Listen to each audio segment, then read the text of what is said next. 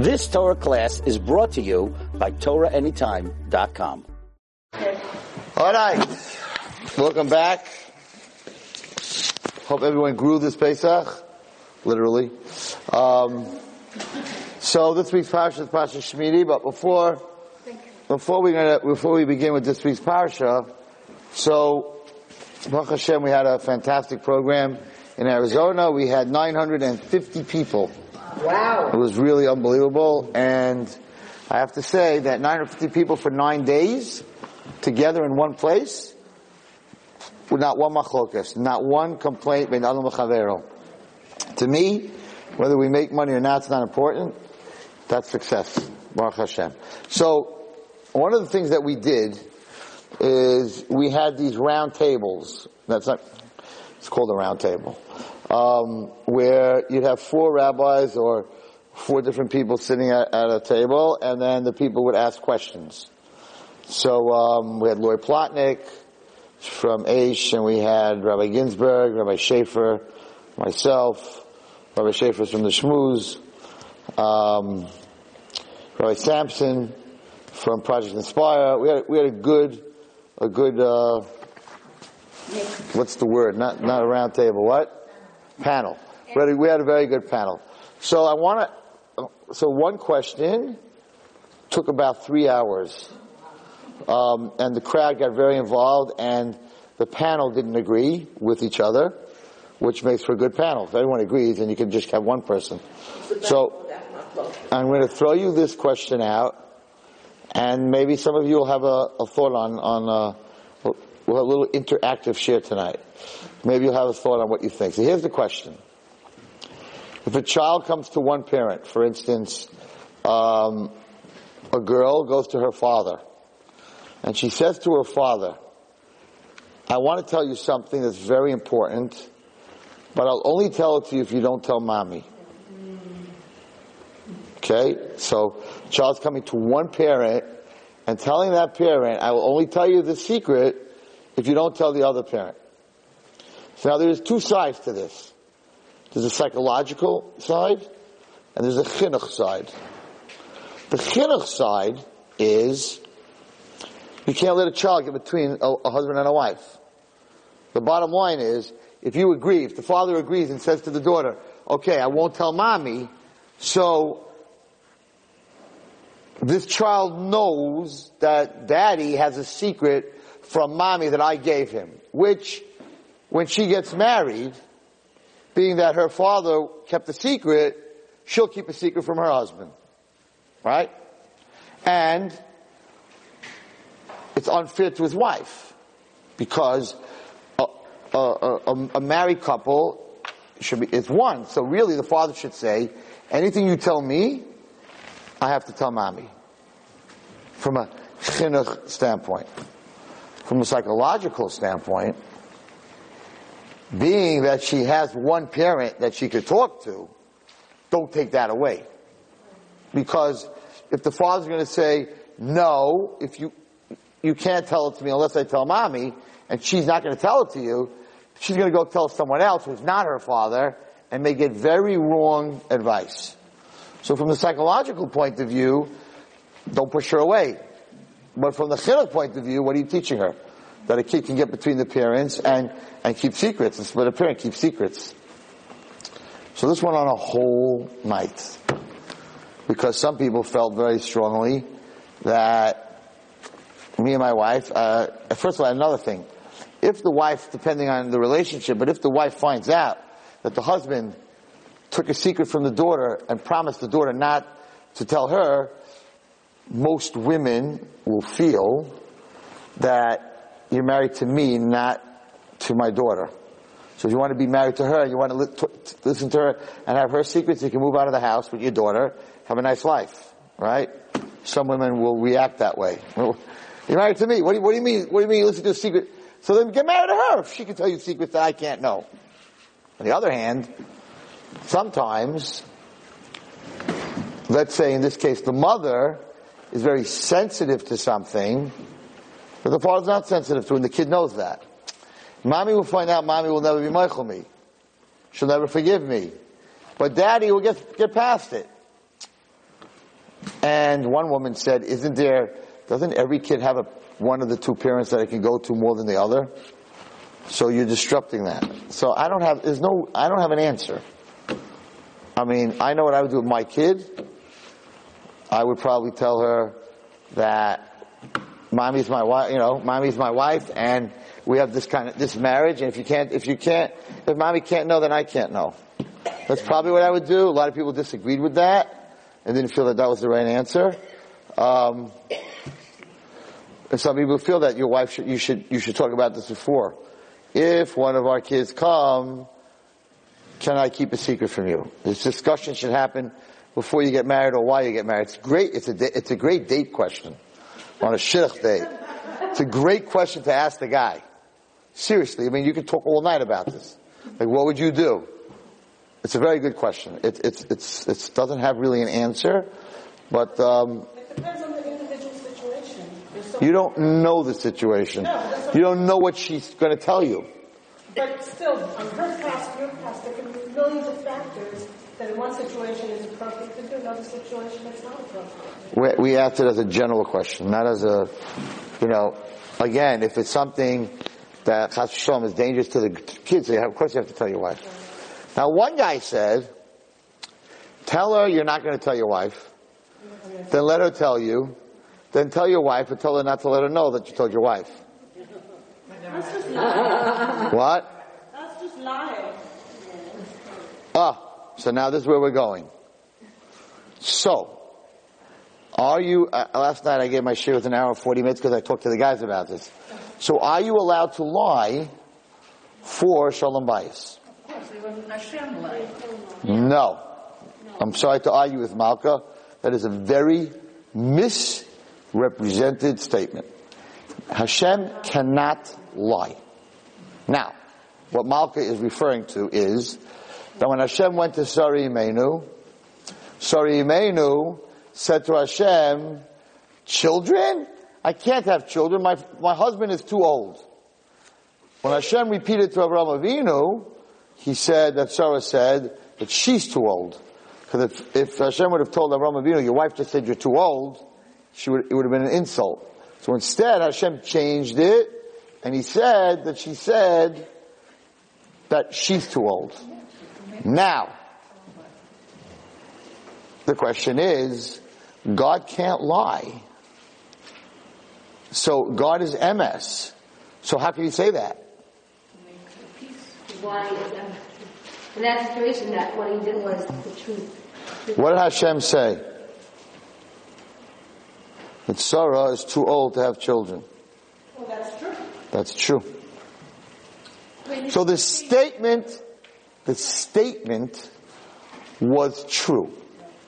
Who the statement was said about. So all Hashem did was change, he didn't change the fact. The fact was that she could not have children, and really he could have children. Right? Because a man can have children much older. On top of that, what you want to say in the corner, which is, I don't know your name, what's your name? Yocheved, what Yocheved is saying, or somebody else said, now when you lie to make peace, it's the truth. Now that opens up a huge can of worms. Why? Because, I'll give you an example. This is what we talked about last night. Well, first of all, that led to another thing. These are very important things. I mean, I can't give a share on it. It's really, a, it's really a panel discussion. Is the omission of the truth a lie? Yeah. Now, I will give you the example.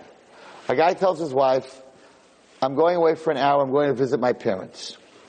On the way, he gets a phone call from his friends that they need another guy for the basketball game. Ach, I'll go visit my parents a different time. He goes to play ball for that hour. Now he comes home, and he doesn't tell his wife he went to play ball. He doesn't tell her anything. She thinks he went to his parents. He doesn't have to tell. Is he mechayev to tell her, by the way, the guys called me and I went to play ball knowing that she's going to say, you went to play ball, you had an hour and you didn't come home to me? You lied. You said you were going to your parents. Right?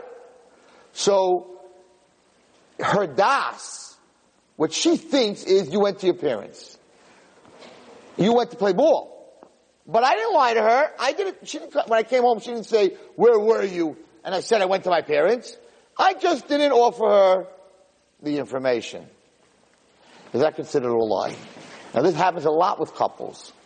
And when she finds out, and she happened to have met her mother-in-law in the store and said, so you had a good time with your son last night? She goes, what are you talking about? My son wasn't there.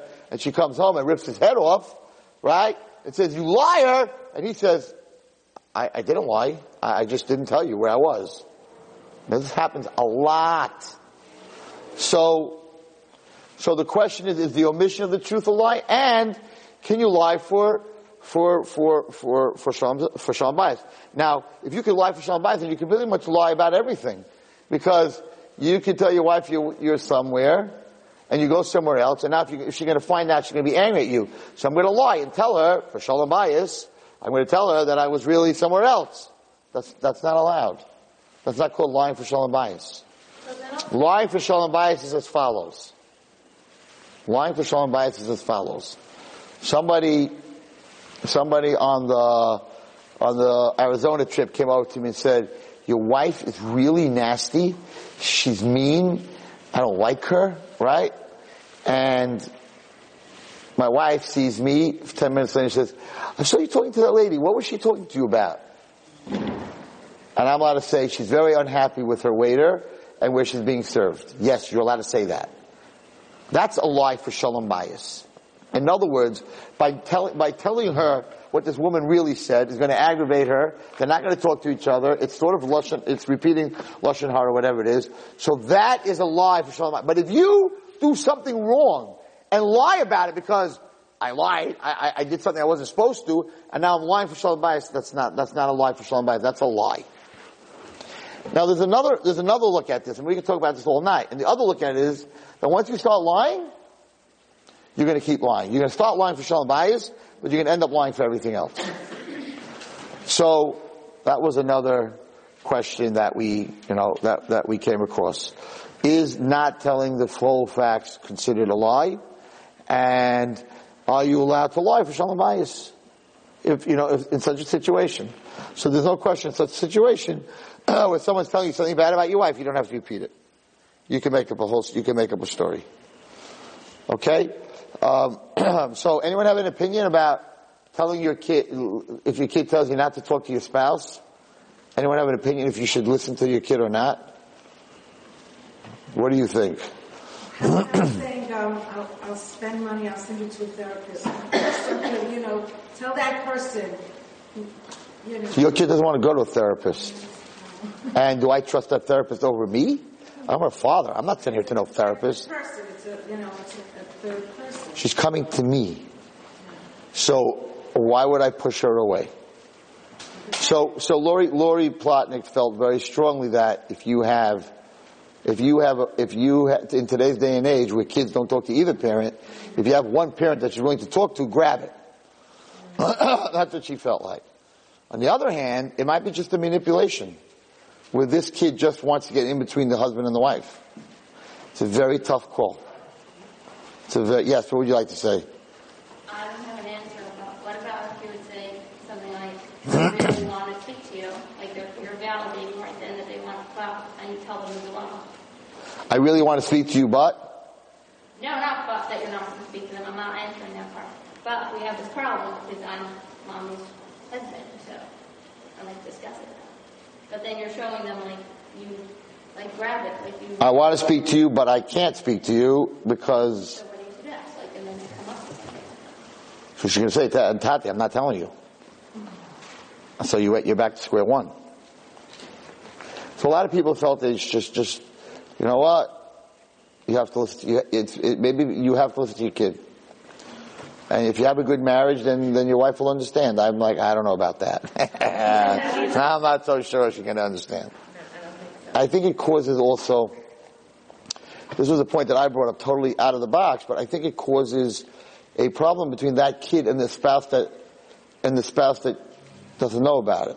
Because if she finds out, my wife finds out that my daughter went to me and told me that I can't tell my wife, it's going to break the relationship, whatever it is, between her and my wife. Because she's going to be, this kid's manipulating our marriage and, Uh, how, how could you go tell Tati something not to tell me and she's going to get all personally and all insulted?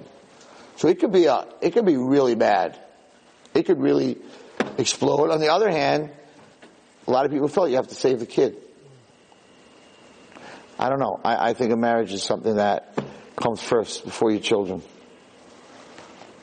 You dedicate yourself to your wife and you have a relationship and I, I think you need to protect that. And once, once that's broken, I think your child will, will have that kind of relationship with her husband. And you showed her that that's okay. And it's not okay. It's very, t- it's tough. It's tough. I mean, we, we were talking this for two and a half hours. It's very tough. What do you want to ask? What if it's something really important that needs to be discussed and I'm by a parent, then yes, marriage is always very important, but to, you know, you're kind of disregarding what the child wants to say and needs to discuss.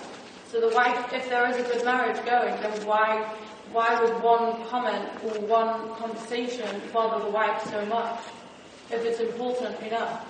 Because it's a rift in their relationship. Someone, someone got between the two of us. Someone told you, you agreed with someone not to tell me something. In an open relationship, it's a big no-no. Let me put it this way. If it was an outside person,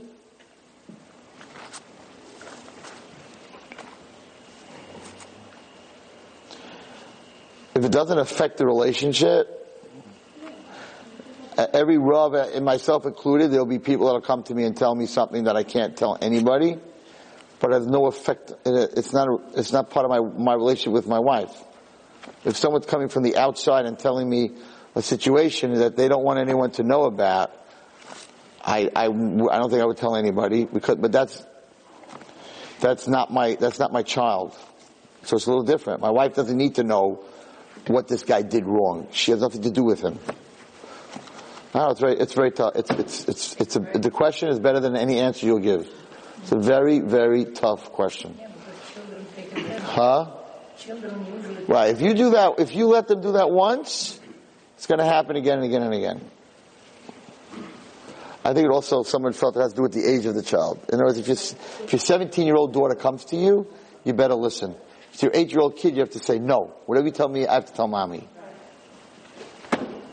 Depends the age of the child also. Are we having a Shabbaton in June? I'm trying very hard to make that happen. We had a meeting about it today. Mitzvah Hashem. We can't go a whole year without a Shabbaton, I know. right? Okay, Mitzvah Hashem. Am I invited? You are the Shabbaton. What do you mean you're Question is, am I invited? That's the question. Not if you're invited.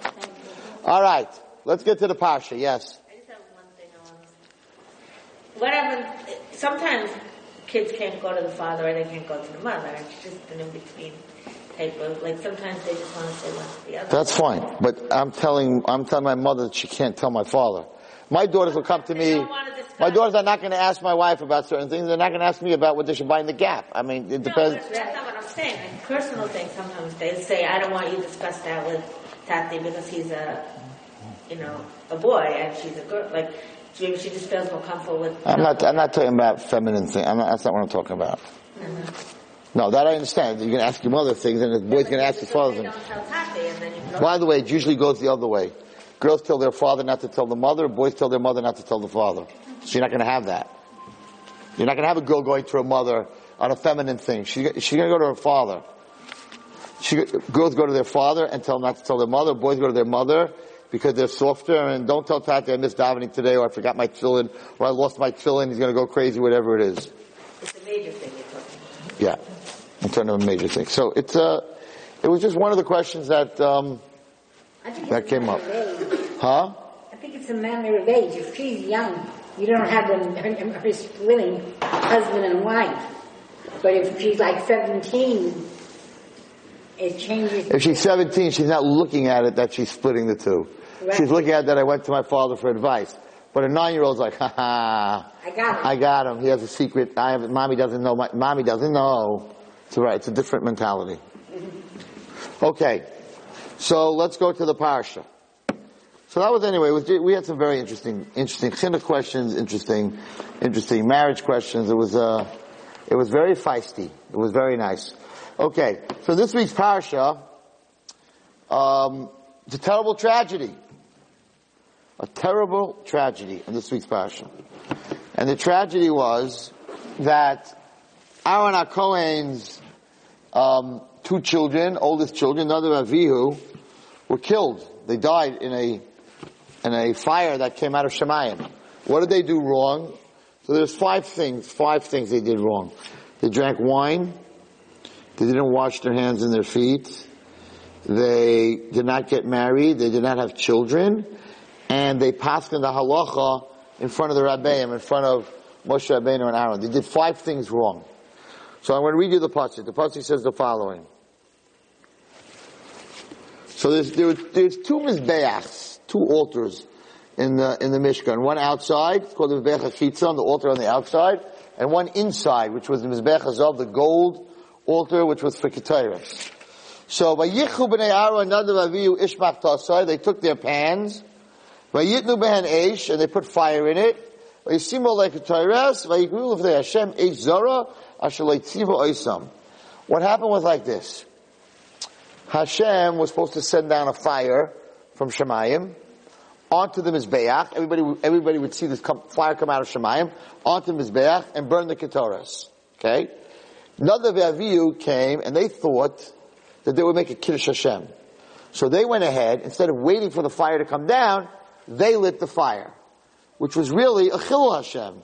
Because it looked like that Hashem can't send the fire, us human beings have to light the fire. It was a very big mistake. They didn't wait for Hashem to send the fire. They, they, they brought an Eish Zara, a strange fire. They brought their own fire on the Mizbeach. But Teitze Eish Hashem, and a fire came out of Hashem, instead of going on the Mizbeach, it ate them up. It burnt their insides out. Hashem, and they died in front of Hashem. Now, they died way before their time. It says that Nadav and Avihu, the sons of Aaron, Vayidom, eh, Vayidom Aaron, and Aaron didn't say anything. He stood there, watched his two sons die. Vayidom was a verb. He wanted to cry, he wanted to scream, but he held himself back. He made himself silent. Not the lack of making, of saying anything, but he made himself silent. And he was rewarded for that. Hashem spoke directly to him after that and told him no kahanim allowed to come into, into the Mishkan with wine. So, what was their Avera? Their Avera was that they brought this Eish and they made a Chillul Hashem. They did not wait for the fire from Hashem and they caused a big Chillul Hashem. Everybody's like, oh, God needs help, right? And they died because, they died because of this Chillul Hashem. So, they died much younger than they were supposed to die. So they had to come back in a Gilgul to fix, to be Masakein. We're all back. Everyone in this room, believe it or not, you were here before says that this door, for sure, are no new souls. A lot of souls from the Holocaust are here. Because they died very young, a million children. So a lot of, there are some people that have Holocaust dreams. They're very connected to the Holocaust. They don't know why. So we have a lot of souls that, that, that died young and had to come back to fulfill their days. So Nadav Avihu died very young. They weren't even 20. They weren't even 20. So under 20, you're not Chayav Misa B'dei Shemayim. They only judge you right he said, but Bachil Hashem, even under 20, you judge, you judge Bachil Hashem under 20, the Misa L'Shem Shem. So they died. So now they had to come back in a Gilgul. So who was, who did they, anyone here know who they came back as? Who did Nadav Avihu come back as to fix what they did wrong? Not Korach. Pinchas.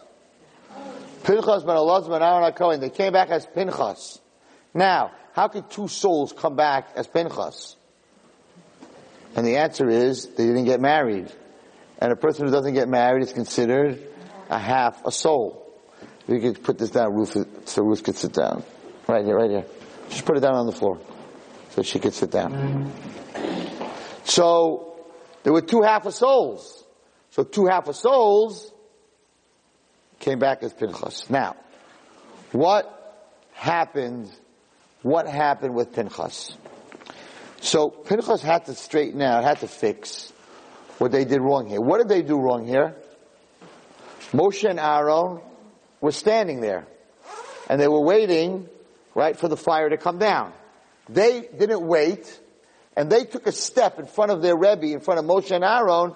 They took a step and they did something that they shouldn't have done. What happened by Pinchas? By Pinchas, Zimri, right? Zimri and Cozbi were doing a big sin in front of everybody. And Moshe and Aaron were supposed to stop them, but they didn't say anything. They didn't do anything. So Pinchas went ahead and he took the action. Over here, Moshe and Aaron was, were, were quiet. Over here, they were quiet for the right reason, waiting for the fire. Over there, they were quiet for the wrong reason. So over here, they stepped up when they weren't supposed to. Pinchas fixed it. He stepped up when you were supposed to. Okay. Pinchas wasn't finished though. Because still, he took the right action, but he still didn't, what was, what was the mistake that they made? What was their main mistake? Their main mistake is they weren't, they didn't wait. They were supposed to wait for the fire. So that Pinchas didn't fix. Pinchas fixed the Kiddush Hashem. They did a Chillul Hashem. He fixed the Kiddush Hashem. But the action that they did wrong, the action that they did wrong was that they didn't wait. Pinchas didn't fix that. Just the opposite. He, he didn't, he threw the spear right away, so he also didn't wait. So somebody else had to fix that. Who fixed that? So it says that Pinchas Eliyahu, in the Sefer Gilgulim, it says that Pinchas had to come back and fix that, and then Nadav Avihu left his, left his soul, and Eliyahu went to Shemayim. He had to fix that you have to wait for the fire. How do you fix that? So there's a fantastic, in Malachim, Malachim Aleph Yud Ches, so at that point, there was a very, very bad king. And the king's name was Achav. And Achav was an Oyved Avodah Zarah. And he had with him false Nevi'im. 450 false Nevi'im that were called Nevi'e Habal. The Baal was the Avodah that they used to serve. It was a very big and very powerful, um, a very powerful Avodah. So now listen to Eliyahu Hanavi. He said the following. Ba'ata, he says, and now, and he's talking to Achav, Shlach, sent, Kvoitzelais Kol Yisrael Har Carmel, in Har Carmel in Haifa. Gather all the Jews onto the mountain of Carmel. Habal. Bring me all your false prophets. Arba Meos V'chamishim. 450 prophets. V'yishlach Achav, B'chol B'nai Yisrael. So Achav gathered the whole Jewish nation, the whole Jewish nation. And he put them on Har Carmel. This is a very fascinating pasuk. And in our day and age, nobody's allowed, we could not say this, but Eliyahu Navi could say this. And he said the following. Eliyahu Navi said, for how long are you two guys, are you Jews, he's getting up now talking to the Jews, he's saying, for how long are you going to play on both sides? If Hashem is our God, Yudke Vavke, L'chu Acharov, so follow Hashem. The Im Habal, but if the Avodah Zarah is your, is your God, L'chu Acharov, go after him.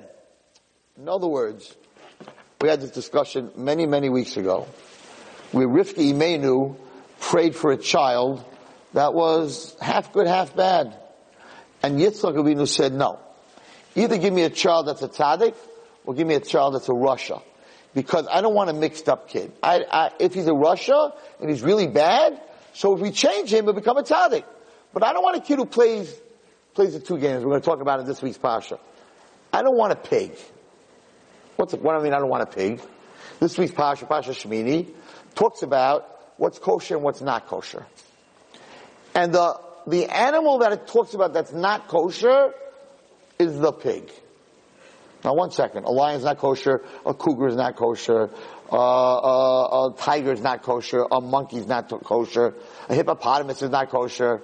Why are you picking out the pig?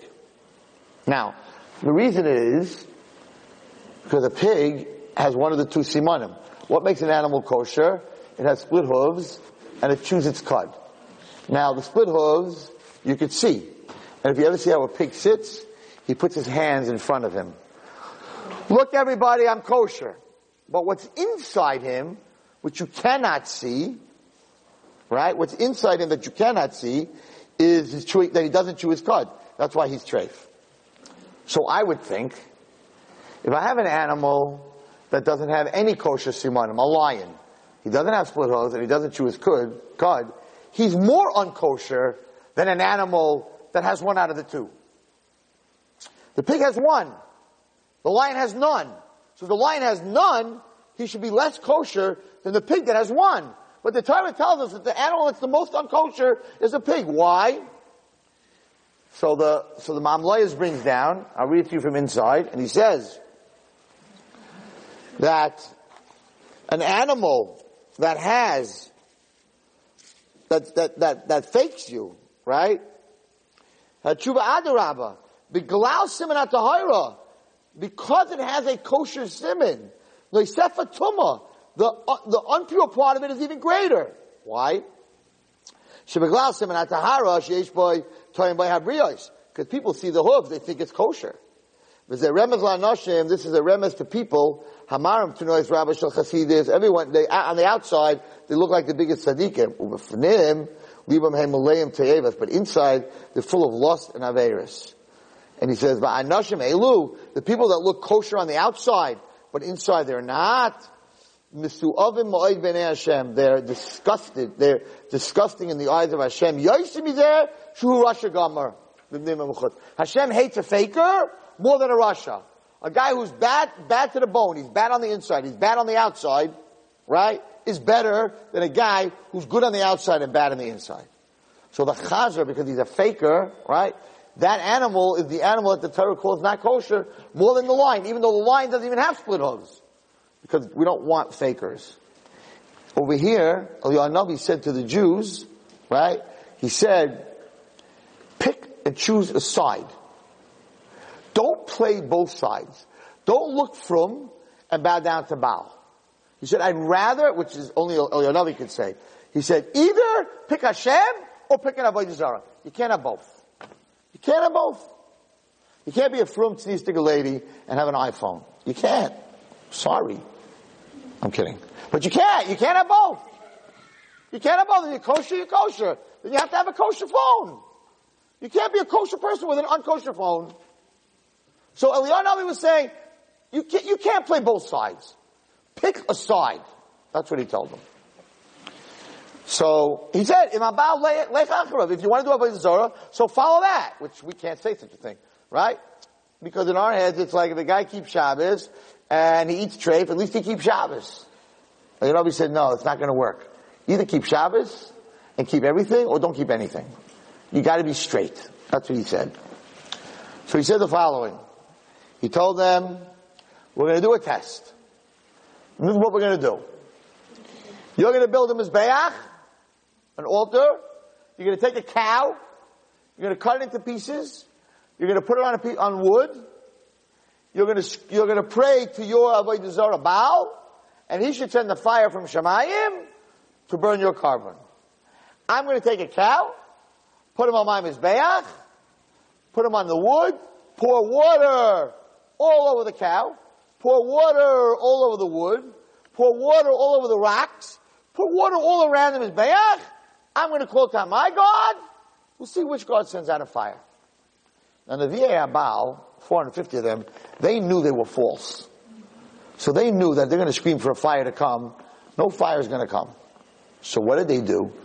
They built a hollow mizbeach, and they put a man inside.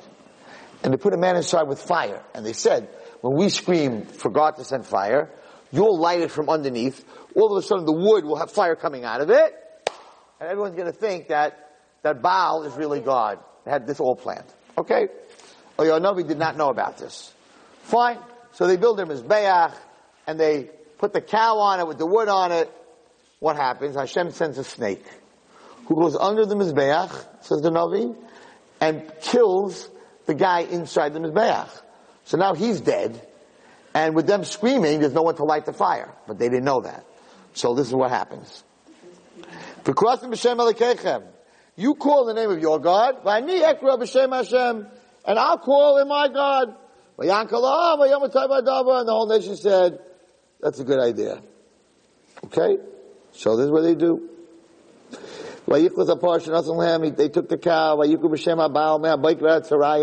and they screamed to their god Baal from the morning until the evening. Lema, habal answer us, and there's no answer. It was late afternoon, Vayahatal b'hem Eliyahu, and Eliyahu made fun of them. Vayikru, he said, Kiru b'kol gadol, you better start yelling louder, ki Elokimhu, because your God, Ulai Yoshe, maybe he fell asleep. And you need to wake up your God Baal. V'yikach, maybe if you scream loud enough, he'll wake up. So these fools really thought that maybe their God fell asleep. Vayikru b'kol gadol, and they, they started screaming as loud as they could, at shvach dam until they started bleeding from their nose, they started bleeding.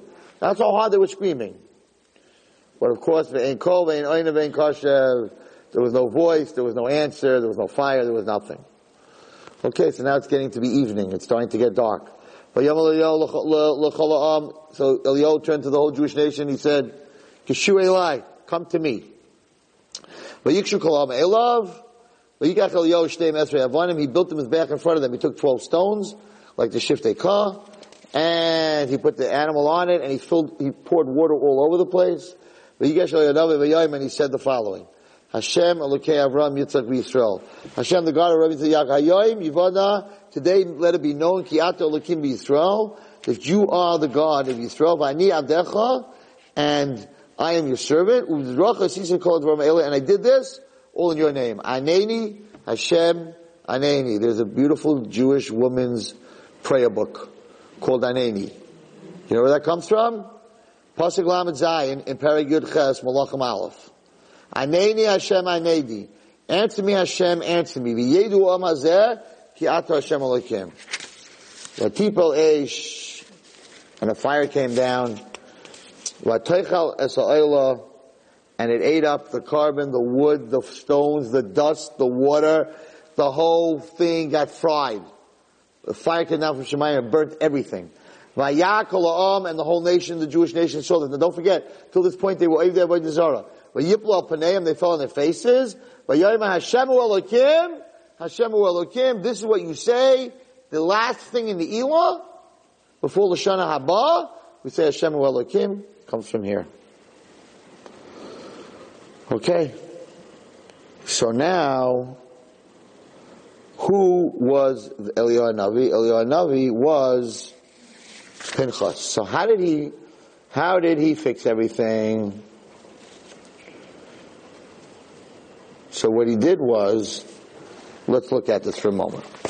What was the Avera, what was the Avera that, that Nadav Avihu did? The Avera was that there was supposed to be a fire from Shemayim, and they didn't wait for the fire from Shemayim, and they brought their own fire, and they made a Chillul Hashem. What did Eliyahu Navi do here in front of the whole Klal Yisrael? He waited a whole day for the fire.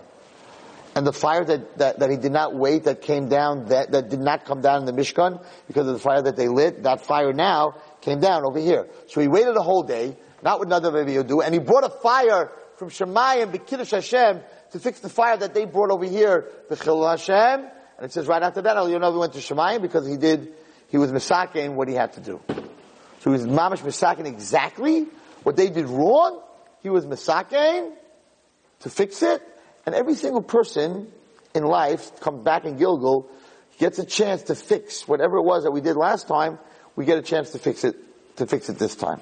But one of the most important points that Leonavi made here was you can't play both sides. Either you're in or you're out. And that's what he told Klal Yisrael. Either you're in or you're out. So now, I want to end with this. So it says the following unbelievable story. Now I don't want you to get this story wrong, but it's an unbelievable story, and it's a very true story. And my father, Oliver Shalom, every single time it came to Pasha Shmini, in his Me'am Lo'ez, this is not his Me'am Lo'ez, his Me'am Lo'ez, he had this whole thing underlined with all kinds of notes on the side. Every single year, he read this story to us. And this is the story. The story was like this. And it's on, it's on the, the, the part of the Torah that talks about the chazir, that it has with hooves, um, but it doesn't chew its cud. By the way, I believe the Gemara says when Mashiach comes, the Chazal will get its second. I believe there's a Gemara that says that the Chazal will get its second simon, that it'll chew its cud. Chewing its cud means it regurgitates. It chews and swallows. It chews and swallows. A cow does that many, many times. I think the Gemara says that the Chazar will get, when Mashiach comes, he will start to chew his cud. But anyway, that's not, right now Mashiach's not here, that's not chewing his cud. Listen to this story, and we'll end with this. The story of a man who was very, very rich, and he had a only son. When he was on his deathbed, he called his son and he said, I want you to know, I'm leaving you over a lot of money. For the rest of your life, you'll have money, you'll never have to work. But one thing I want to tell you, he said, Hazir min Stay away from, from fakers. What's Halaima? What, is it, what does that mean? Anashim panim shemarim. On the outside, they look like the most amazing from, you know, chasidis. But in their heart, they're Risham. He said, and I'm warning you to stay away from them. And he died. You think, man's on his deathbed, his only son, he's going to give him some, you know, unbelievable advice. He told him, stay away from fakers. Okay, fine. So the old man dies, and his son gets all this money. And he marries a poor, a poor orphan girl. She was very, very beautiful. And she was very modest. After a few years, Amal he says to his wife, Let's go for a walk in the street. Let's go see what's going on in the world. So his wife tells him, I am not leaving my house. Why? Shema Yira Oishi, some man is going to see me, the Yakshek being is going to want me, the Egram Aver Al Yadi is going to do a sin because of me. I don't want to see other men. I don't want to be thinking about other men. Wow. This, she wouldn't even walk out of the house because some man might look at her. All of a sudden he said, uh oh. All right, believe a charada, he got a shock. And he said, Shema, he shachas, maybe she's part of this group that my father warned me about. That outside they look like they're very modest, but inside they're not. So he said, okay, I know what I'm going to do. I'm going to test her. So he tells his wife, I have a business deal that I have to travel to a far city. I need right to Leilach Lasham and I want to go there. So prepare me food to go. And he went ahead and he made copies of all the keys to his house. So she didn't know that he had a second set of keys. He locked all the doors, but he had two keys. One he kept in his pocket, and the second one he gave to his wife. His wife thinking that that was the only key. And when he comes home, he'll knock on the door. He did not tell her about the second key that he had in his hand. Okay. I prayed to him His wife wished him, she hugged him, she wished him, she have a good trip. When not Saladako and he left. She thought that she went far away. Okay. So he goes out of the city and he goes half a mile out and he waits till it's dark. And when it gets dark, he comes back to the house what happens? He opens door after door because he has the key. Till he comes to his bedroom. And he finds he was just gone a couple of hours. And he finds her with a non-Jewish man in bed. Ukishra when she sees that her husband walked in on her, Pitom, as Bala, all of a sudden her husband showed up. Amal the guy, she said to the guy, take your sword, because chop off his head. Because if he's going to tell everyone that he caught us, I'm finished. So the Baal, the owner, the, the, the husband saw this, so he ran. and he ran as fast as he could out of the city. This man had a very bad night. So he ran out of the city until he got to the next city. Because he knew this guy was chasing with a sword. So that night, listen to what happens. He runs into the city where the king lives. That night, some, some robbers went into the treasury of the king. And they stole many jewels. So the king sent out the police right away to find out who stole it. So when they went out in the Rehovot, they found a man sleeping on a bench who was a stranger. They arrested the man who was sleeping be'emtza Rechov. And they put him in jail. Amru. For sure, this is the Ganav. Right? No other human being at four o'clock in the morning was in the street. Must be him. They began to torture him. This poor guy. After that, he ran away from his house, and now they're torturing him. They, that he would admit that that what he did, but he would not admit it because he didn't do it. Ubasayif, they decided they're going to hang him. He must have done it. They're going to hang him. Litla, when they went out to hang him, so they were going to the middle of the, of the town to hang him so that all the people should learn a lesson. Who, whatever you steal from, when you steal from the king, you're going to hang. But on their way, there was a galach that was standing next to the wagon because last rites, right? Before he, before he gets, before he gets hung. And,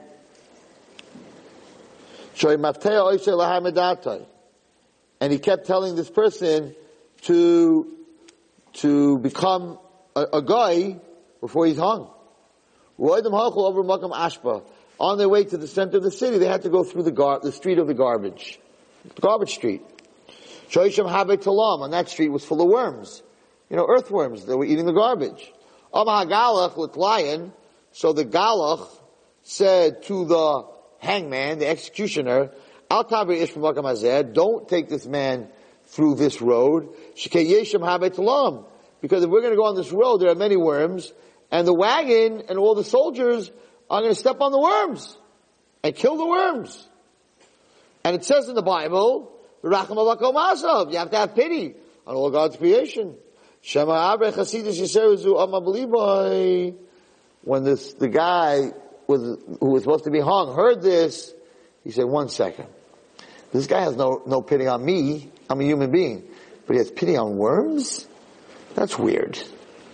So he said, ah, my father warned me about these guys. He's worried about worms, but he's not worried about humans. He's the Ganaf. He's the one who stole it. And it must be that he hid it in the street. He don't care about worms. And it must be he doesn't want the king's men to go down the street. So, he said to the executioner, please take me back to the king, and I will admit to the king where I put it, because they didn't find it. I'll admit to the king where I put it, and then you can hang me. Ha ha. So they ran back to the king. We came to the king. He said, I know who did it. I have to tell you the truth. I did it together with this galach. A galach's a priest. I, don't want to use that word, so I'm calling him a galach. Okay? Because we're on tape. So the king said to him, the king was very smart. One second. You, you, I never saw you before. This is the first night you're in my kingdom. How did you partner up with this guy? You don't even know him. Right? He says, I'll tell you the truth. I didn't partner up with the Galach. I didn't take, I didn't take anything. And he told the king the story that before his father died, his father gave him this weird warning. Stay away from people who look, who are too extreme. People are too extreme, they're hiding something. So he told him the story with his wife. And he told him, I guarantee you that the reason he didn't want to go down this road was not because of the worms, but probably his stuff is hidden down the road. So they went searching in a, in a, in a, in a place hidden behind the garbage where nobody would look, they found all the jewelry. And the king hung, hung the galach, and he hung his wife, and he, he hung his wife, and he hung the, the, the one that was with his wife that came after him with the sword. They all got hung. Right? And, and what was the, the simon that this father said? People who are too extreme, they're hiding something. Now, but he's very careful, the Me'am Lo'ez, and he says, But a person who does it quietly and doesn't show it off, he is really a Yirei Hashem. And anyone who bothers him and makes fun of him should know that he gets a very big Avera. So I'm going to tell you something that I have done many times. I had a, I had a Makubal, a Rav that I was very close to. His name was Machluf Lasri. He died at 105 years old. He died about 10 years ago. Now, I went to him when there was a, a girl who was in my class whose brother was going out with a non-Jewish girl. And no matter what they did, they could not break him up. So I went to Machluf Lashri and I asked him, is there anything in Kabbalah that you could do, maybe David, that you could do, whatever it is? And he told me there is one thing. Take three people who are close to that person, who are connected to their soul. They have to fast from morning to night, a full fast. Say the whole Tehillim, and fast in order to take this boy away from the grips of this non-Jew. Specifically fast for that reason. But if any of the three people who fast tell anyone that they're fasting, it won't work. It has to be kept secret for the rest of their lives. So if your mother asks you, if you're doing that fast, and your mother asks you, why aren't you eating? You have to make, I don't feel well, whatever it is. You cannot tell. The, the Kavayosha says that on any fast that a person takes privately, you're not allowed to tell anybody that you're fasting. Because it's like, I'm fasting. Then the fast is worthless. In other words, the Kedusha, when you do something that's Kaddish, and you do it privately, that nobody knows, then that person really means it. When you're putting on the show, like a Chazir who sits with his hands out, look, I'm kosher, I'm kosher, I'm kosher. Then you gotta go inside the belly. And if you go inside the belly, he's not chewing his cud. He's a chazar. So the lawyer says very carefully, it doesn't mean you're gonna go to shul and you're gonna see some lady davening, you know, davening in the corner. Oh man, I can't imagine what she's doing. She must be sitting like crazy. Look, she's like that lady, you know, she like the guy with the worms. No, no, it's the person that is out there and like, oh my gosh, we can't walk here because so he, the Me'am Lo'ez says that HaKadosh Baruch Hu, and that's Pasha Shmini, that, that is two, that's the Chazer. But he says that all the trade for animals is very interesting, and, and we learn a very big lesson. We'll end with this, and that, that is that why can't you eat a lion? Why, why are things that why the things that don't have split hooves and, and, and don't its cud? The Meister, we don't give reasons for, for, you know, the Torah for mitzvahs, but he brings it down and I've seen it in many places. The reason is because they're animal eaters. And that becomes part of them. So when you eat an animal eater, you become that, that rough, you know, person. The other animals that we eat are grass eaters, tzameach, flower eaters, grass eaters. So they don't have that. When you eat them, you don't get that harshness. So if you look at the birds that are unkosher, like a hawk and an eagle and, and vultures, they're meat eaters. They rip, you know, if you eat them, then you become, you become like them. So all the animals that don't have split hooves, right, and don't chew their cud, they're not a kosher animal, they're all meat eaters. We do not eat any animal that eats meat. A deer, a moose, uh, uh, a cow, a lamb, a goat, a ram, right? The meat, a buffalo, all the meat that we eat are animals that only eat sameach, that only eat grass. We don't eat something that eats chai. We don't eat something that eats something that's alive. And the reason is because what you eat affects who you are. And one of the main reasons that I went to open, and I'm in the middle of Baruch Hashem, and Mitchell will invite everyone up there, we'll take buses. You never saw such a place. This rehab that we had, that we found in Minisink, the 24 acres with the horses and everything. The, one of the, the first reason that I, that I thought of opening a Jewish rehab was because our girls who are eating treif, who come from kosher homes, are eating pork and in the morning for breakfast and sausages and chazer treif and all these places. According to what we're learning, if you eat that, then you become like that. So no matter how much therapy I give them, if it's a Jewish soul, it's full of chazer, betamtim misalev, you can't get better. It might look like you got better, but your soul got much worse.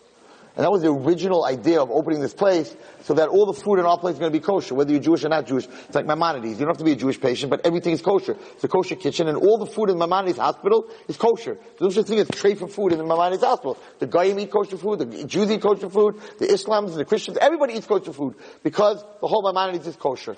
The reason that we wanted to open up this rehab was number one, we're serving our kids kosher. Because whatever you eat has an effect on you. And the vegetarians very much feel that outside of the kosher world, that a person who doesn't eat meat or anything that's alive, right, makes you a much calmer person. You don't eat, they don't eat fish. I have a, a, someone who works for me. She doesn't eat fish. She doesn't eat, I feel bad for her. She doesn't eat meat. She doesn't eat chicken. She doesn't eat fish. She doesn't eat anything that comes from an animal. So no eggs, no butter, no milk. Just someach. You don't get fat, I can tell you that much. Just someach. She only eats plants. Nothing that's alive. Is she calm? No. Does she have a temper? Yes. So I don't know where that psychology goes, but she's very uptight and very nervous. Maybe she's eating the wrong plants. I don't know, right? Maybe she's only eating radishes. I don't know what she's eating. But, but what you eat is who you, you know, you are what you eat. That's what they say, right? So the Torah is telling us over here that we specifically eat these different items. And, um, what, the, the, the two proofs that God gave the Torah are in this week's Parsha. And they talk about a lot, um, Rabbi Mechanic and Aish HaTorah, and this, these are two proofs that nobody can fight. The biggest atheists cannot fight. One is that the Torah tells us that the chazer is the only animal that, that has split hooves and, and doesn't chew its cud. Up to this day, there's no zoologist, there's no one who has ever found an animal like the pig that has split hooves and doesn't chew its cud. So, if Moshe Rabbeinu would have written the Torah, he would have never put something in it that you could disprove. Why, why, if I'm writing something, I want to fool you all, I'm not going to write anything that you could disprove. Why would I write that there's only one animal like that? Because maybe in 2,000 years from now, you'll find an animal in the Amazon and then you're going to throw the book out, right? So, how could someone know that there's only one animal in the whole world? We're still finding every day new animals in the Galapagos, in, in, in, the Amazon, in South Africa. They're finding new animals. So how could someone write such a statement? There's only one being that could write such a statement. If I created every animal, I could say I didn't create any other animal but the pig. So that statement in the Torah throws all the atheists, they, they can't fight that. So they're like, well, right now you're right, but maybe in 2,000 years from now you won't be right. I'm not going to be here. So I'm not, not going to worry about it. So that's one. And you could say, I had some kids who are, don't want to believe in the light. Well, maybe, you know, maybe Moshe Rabbeinu, the whole thing's fake, but he, he, he, he, he was a zoologist. I'm like, Moshe Rabbeinu was born in Mitzrayim, went to Midian, and ended up on the edge of Eretz Yisrael. Pretty much all in the same area. He wasn't in the Galapagos, he wasn't in South America, he never went to the Amazon, so there's no way that he can know every animal. But if you want to say that, you want to be that ridiculous, you want to say that, how about that the Torah tells us, actually the Gemara brings this down, but the Torah tells us that the simon for a fish, right, is fins and scales. Is a simon for a fish. The Gemara says you will never find a fish that has scales that has only one simon. You'll never find a fish that has scales and no fins. Automatically, if it has scales, it has fins. To this day, now, you, no one can know what's underneath the ocean. We can't see it, right? To this day, no fish has ever been found with scales that doesn't have fins. So it must be from these two things that the creator who wrote the Torah knows what he created. He never created a fish that has scales that doesn't have fins. He never created such a fish. So therefore there is no such a fish. He never created an animal outside of the chazer that has split hooves that doesn't chew its cud. So these two points that are in the middle of Pasha Shmini, just thrown in there, is an absolute proof that the Torah was given by God. Maybe we'll be Zeicha to see the Shekhinah and the Beis HaMikdash, and maybe it's a weird thing to say, maybe we'll be Zeicha to see the Gemara that the, that the Chazal will have two simonim. Because that's what's going to happen when Mashiach comes. Hachlach Rabbah. Alright, one second, I just want to tell you, one second before you talk the camera. What, is, what, is, maybe what that means, okay? Because who really cares? You want to eat chazer? We need to eat chazer. Lamb chops are not good enough. Maybe that means that when Mashiach comes, the people who are good on the outside but rotten on the inside, when Mashiach comes, everybody's going to be good on the inside and good on the outside because there won't be a Yetzer Hara anymore. So maybe what the Gemara is saying that maybe it's not the chazer itself, right? But even if it is the chazer itself, the representation that the chazer right now on the outside is good, inside is bad. That's terrible. But, when Mashiach comes, the chazer simon will change, and the human being, because there'll be no more satan, human being will be good inside and out. Maybe we all to see that. You've just experienced another Torah class brought to you by TorahAnytime.com.